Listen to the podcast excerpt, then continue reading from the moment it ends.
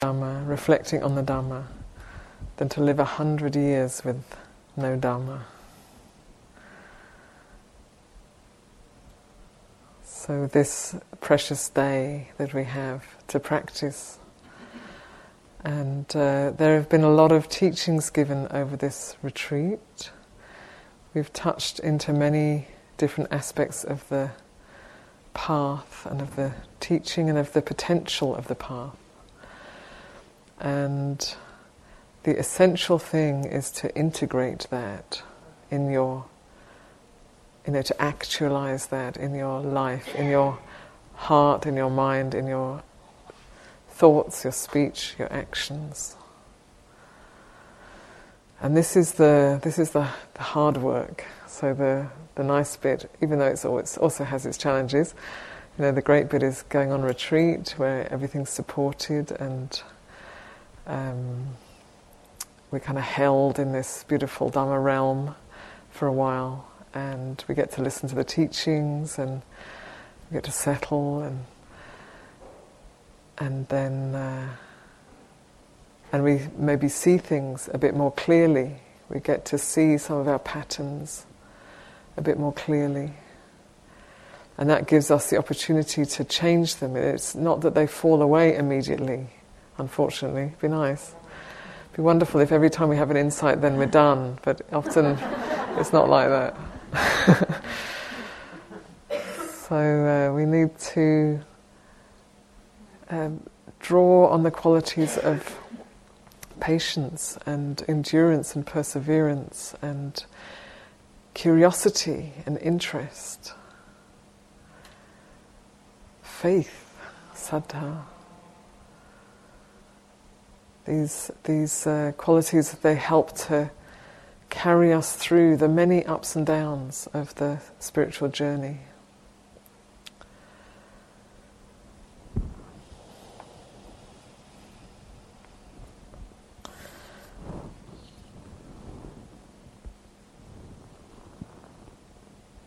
So I'm going to read just a few poems this morning. And the first one is the, the poem of Sama.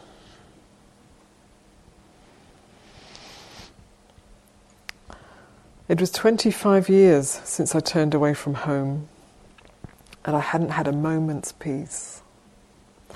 I had no peace because I didn't know my own mind. Then suddenly I was shaken with dread, remembering the words of the conqueror, the Buddha. Because of the pain of things, I love to be alert. I have finished with craving. The Buddha's teaching has been done. It is the seventh day since my craving died. I had no peace because I didn't know my own mind. So this is the work. It's a humbling, it's a humbling work of getting to know our own mind, getting to know the tendencies, the the, the places that pull us off track, the the whirlpools that get us spinning, and also the strengths. The you might find that you know when you when you remember to align your mind in the right way, there's clarity. For some people in the room, there's clarity. And then there's a habit of not staying there. So then we kind of like the old story of who I am and what I can do and what I can't do comes back, and we lose that clarity. So know that the story is not going to take you where you want to go. And the clarity brings you back here, where the truth is, to this, this present moment, where the truth, where the Dhamma arises, right here and right now, timeless, inviting us to come and see for ourselves, leading inwards, leading onwards. I like the both and with with that, leading inwards and onwards. To be experienced individually by the wise, that we ourselves have to know it for ourselves. You know, we can have teachers and guides, but we need to know that truth. We need to realize that truth for ourselves, each of us. So, um, you know, in this context of the retreat, it's easier to see. You know, we can we can see more clearly often than when we're back in the um, in the environment of our daily life where there are old triggers, things that you know suddenly you find yourself behaving like a teenager or or like your mother or you know whatever because those triggers get get pressed. So in this context here we have a chance to see without all of the stirring up, without so much stirring up. And the more we can see and the more we can take care of that now, the, the greater capacity we have when we leave the retreat setting and go back into our regular lives. We have greater capacity and greater understanding to meet those old triggers with, with a new awareness, a new recognition, a freshness. So we don't have to just keep on going around the same old circles again and again. And, uh, and then she was Sama. She says, suddenly, I, then suddenly I was shaken with dread, remembering the words of the conqueror. I find this really interesting. Suddenly I was shaken with dread, remembering the words of the Buddha. You know, I think, why would you be shaken with dread? Remembering the word would be great, you know. And it's like, no, the dread is, oh my goodness, you know, the Buddha has shown the way out, and and I'm just doing the same old stuff over and over again. So this is. Um, this is that, that kind of dread or that, that sense of kind of horror of, of just perpetuating the same old, same old is a wholesome, painful feeling. So, this is a wholesome, painful feeling. And that painful feeling leads us further on, it, it draws us closer to truth. So, some painful feelings are, are, you know, telling us to keep away from something this painful feeling is also doing that. It's saying, keep away from those perpetual stories, from those old habit reactions, from the defending me and mine, and align one's your heart and your life with uh, with those qualities of letting go, of uh, seeing clearly, of cultivating the wholesome. And it's a it's a practice. It's a whole life practice. And I have to say it one more time, you know, better to live that way for one day than to live for a hundred years without practicing the Dhamma, without paying attention to the Dhamma. So let me read another version of Sama.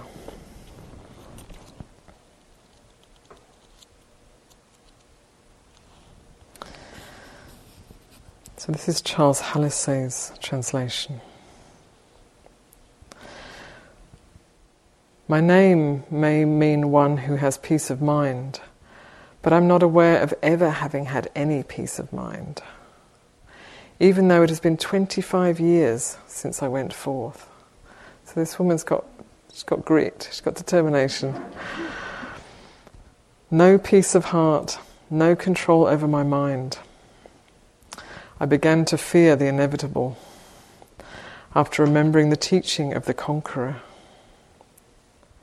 The end of craving has been achieved by me, and what the Buddha taught is done. Because of delight in diligence, prompted by the many things that are nothing but suffering. Today is the seventh night since craving was destroyed for me.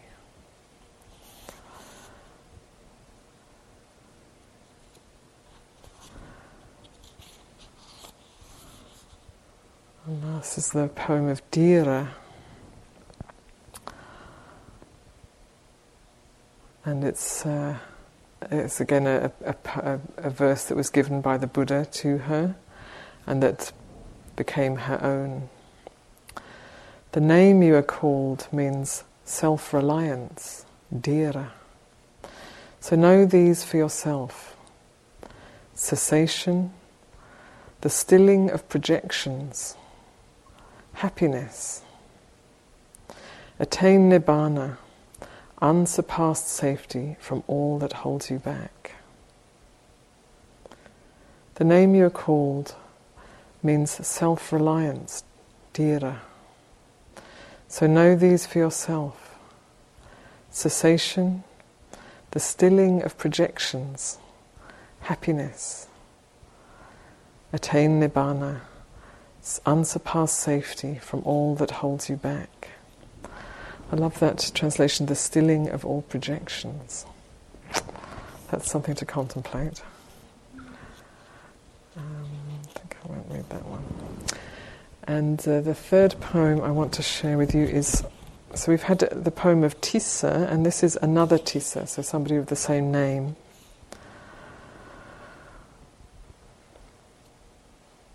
Tissa, hold fast to good things. Don't let the moment escape. Those who end up in hell cry over moments now past. So I hesitated of sharing that one with you because of the hell word.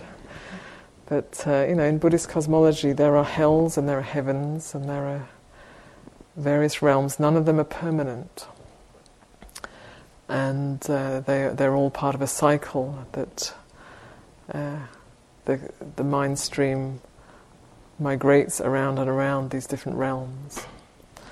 This is in the Buddhist cosmology. And uh, yes, last night um, we are talking about the cutting the first three fetters, stream entry. So uh, once that has, once that level of clarity has been reached, there's no more inclination towards any of the lower realms, whether they're hell realms or hungry ghost realms, which is like an addiction realm, or animal realms. So the animal realms, sometimes they're described as um, realms where one is just concerned with food, sex, and sleep. Um, but I recently came across a, a, um, a, different version which was saying the animal realms is where you don't have a sense of humour, there's no sense of humour. so that's kind of sweet, cool. Um,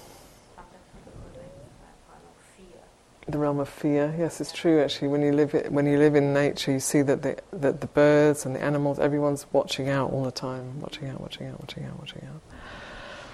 So, so for for a stream entry, you no longer your mind is not inclined towards those states. So these realms, you know, in the in the Buddhist cosmology, they're definitely um, presented as realms. You know, not just as mind states, but one can also relate to them as mind states. They both work. Um, so the mind is no longer inclined towards fear or or um, survival, just pure survival, or um, you know that addiction, endless craving, or the the, the harmful things that would, would take us into a hell realm. and uh, the inclination is towards the human realm or, or to the the heavenly realms, which are more, uh, which, are, which are many and and and very blissful.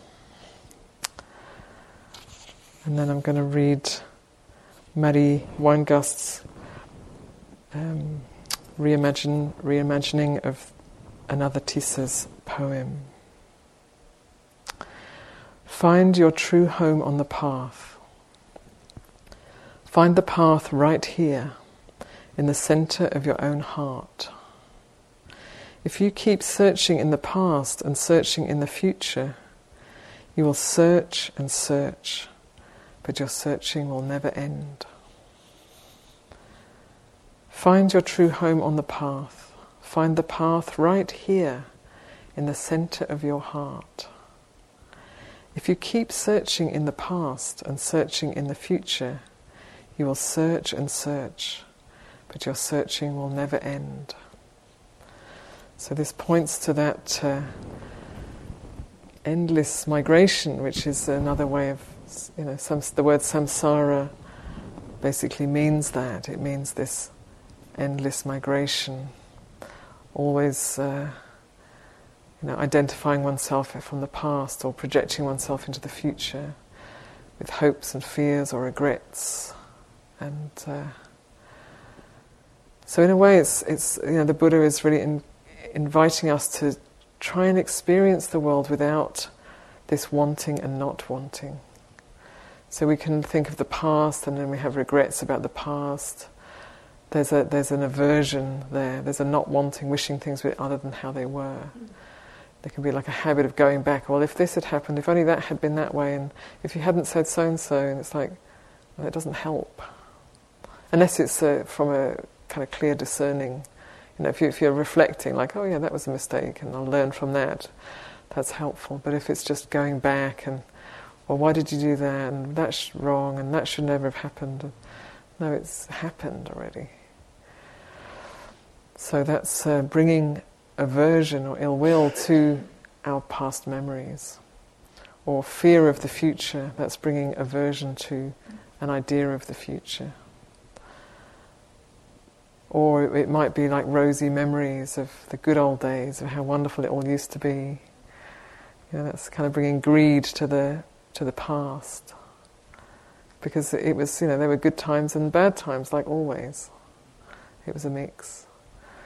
And the future, if we're always hoping for something, oh, then it's, you know, I'll get away from this moment and I'll get to that really great experience in the future. When I, once I can get away from this difficult thing, this annoying person or this whatever it is, and then then it'll be really good in the future. So that's greed projected into the future. So we can do that, which is a, a sort of an endless cycle, or we can. I just want to read that again, actually.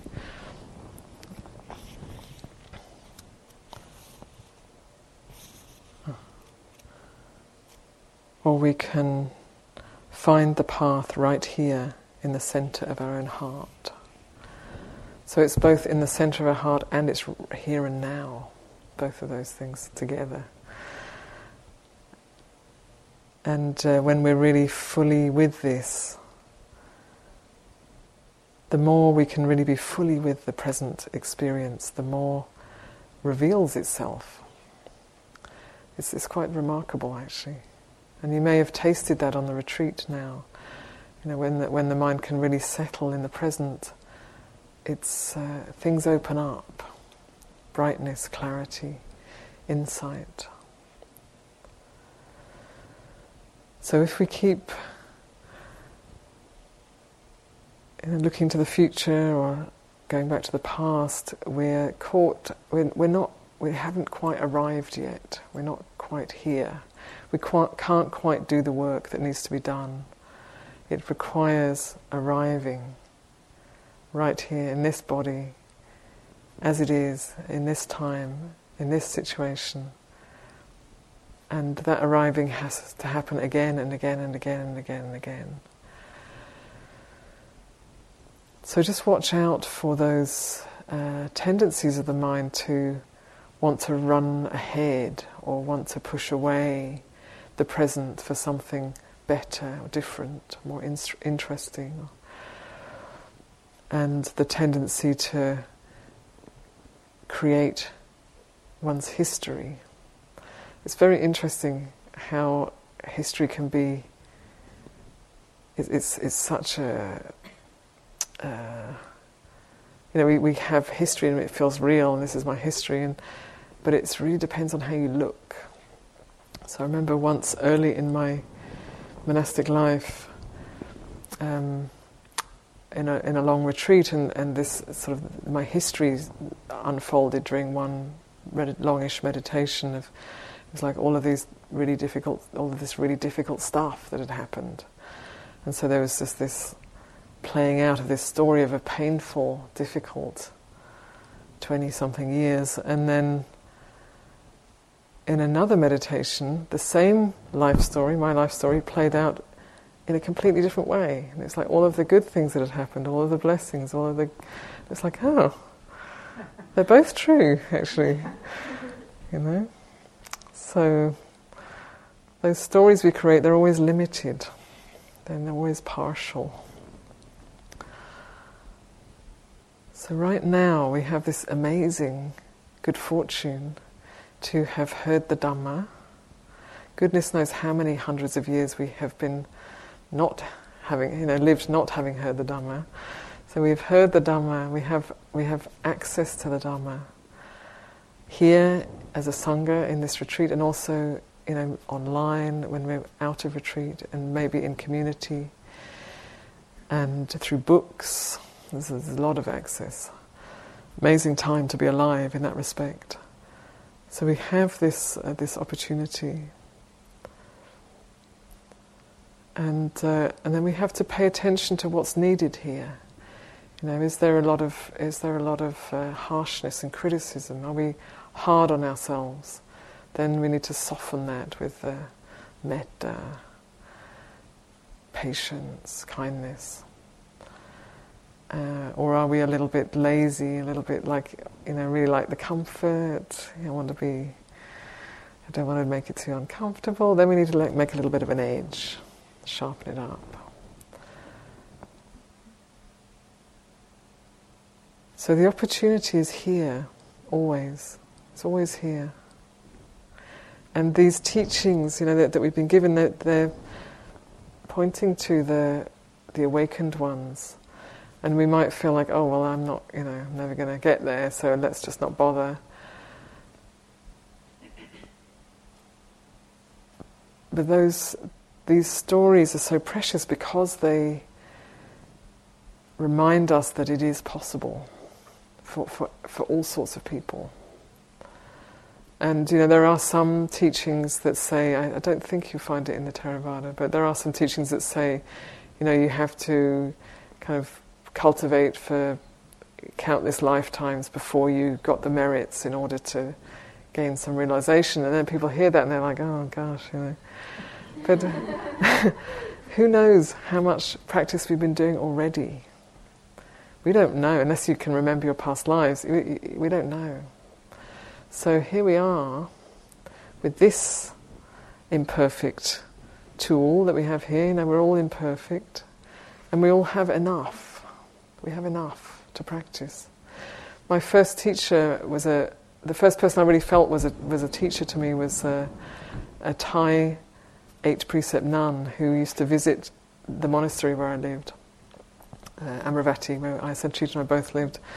And uh, we had a sort of special connection for that time. And uh, my, when I was given my name Ananda Bodhi, so that when we ordain, we're given a new name, um, I attended, a, she was giving a teaching just with a small group of nuns. And, and as she was giving this teaching, at some point I kind of lost what she was saying. I didn't quite follow.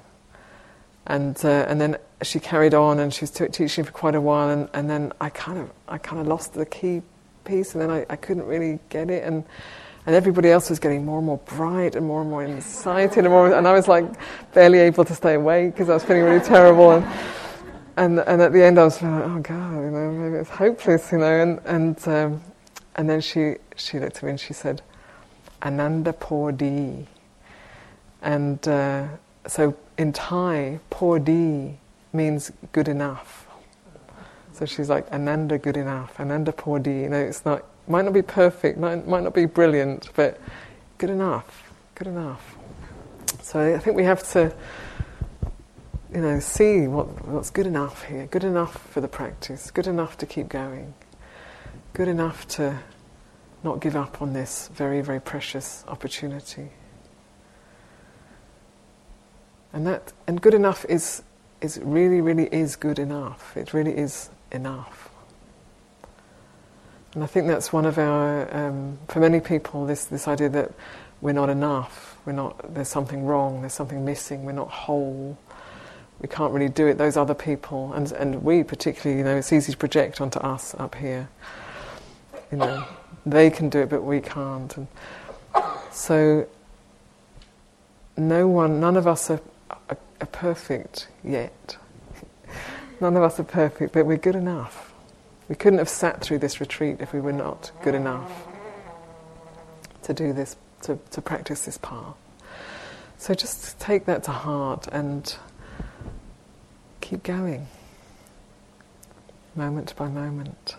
And every time we get lost, you know, we do, we get lost, we get pulled off track, we get the hindrances take over, we start doubting ourselves. And we get lost in greed or whatever it may be, we can always start again. This is the beauty of the path. We can always start again, and if we do something that's really harmful, we get the lashback from that. And if we're fortunate, it's said as a, it's said to be a, a, a sign of um, advancement on, in one's practice if you if you do something harmful and really quickly you get the lash back. So that's a good thing. So if that happens, you know, learn to open to that and just like, okay, yeah, that's I did that, and this is mm-hmm, this is the result. You know, when when there's a big gap in between what we do and, and the result of it, it's harder to learn from. So. Uh, you know, the, the, it can all be part of what guides us back to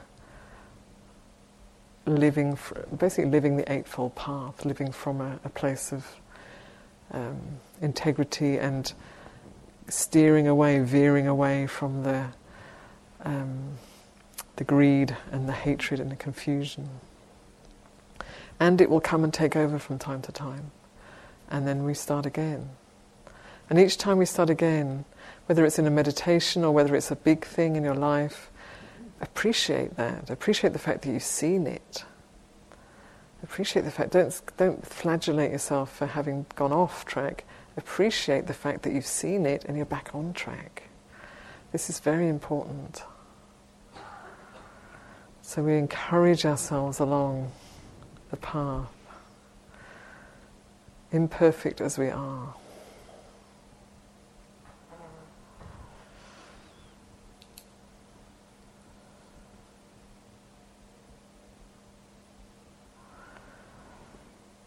And uh, we've given many tools, you know, many different practices, because there are many different people in the room. And uh, I hope over this time you've found some um, access, you know, what works for you and what doesn't work for you.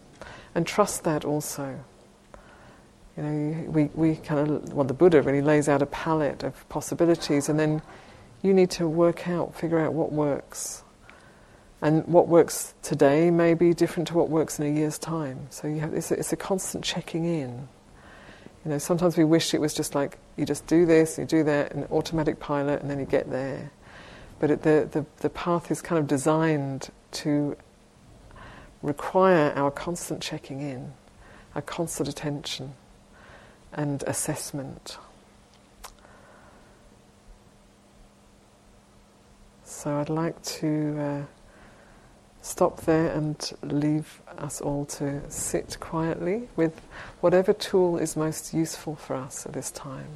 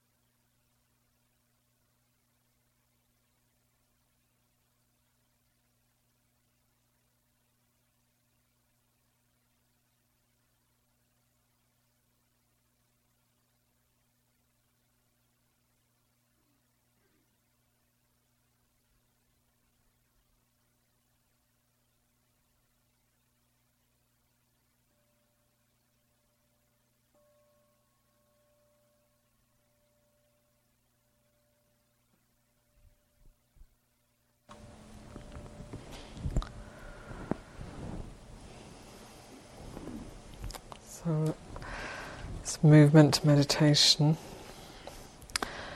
Uh, and we'll have our last. Thank you for listening. To learn how you can support the teachers and Dharma Seed, please visit dharmaseed.org slash donate.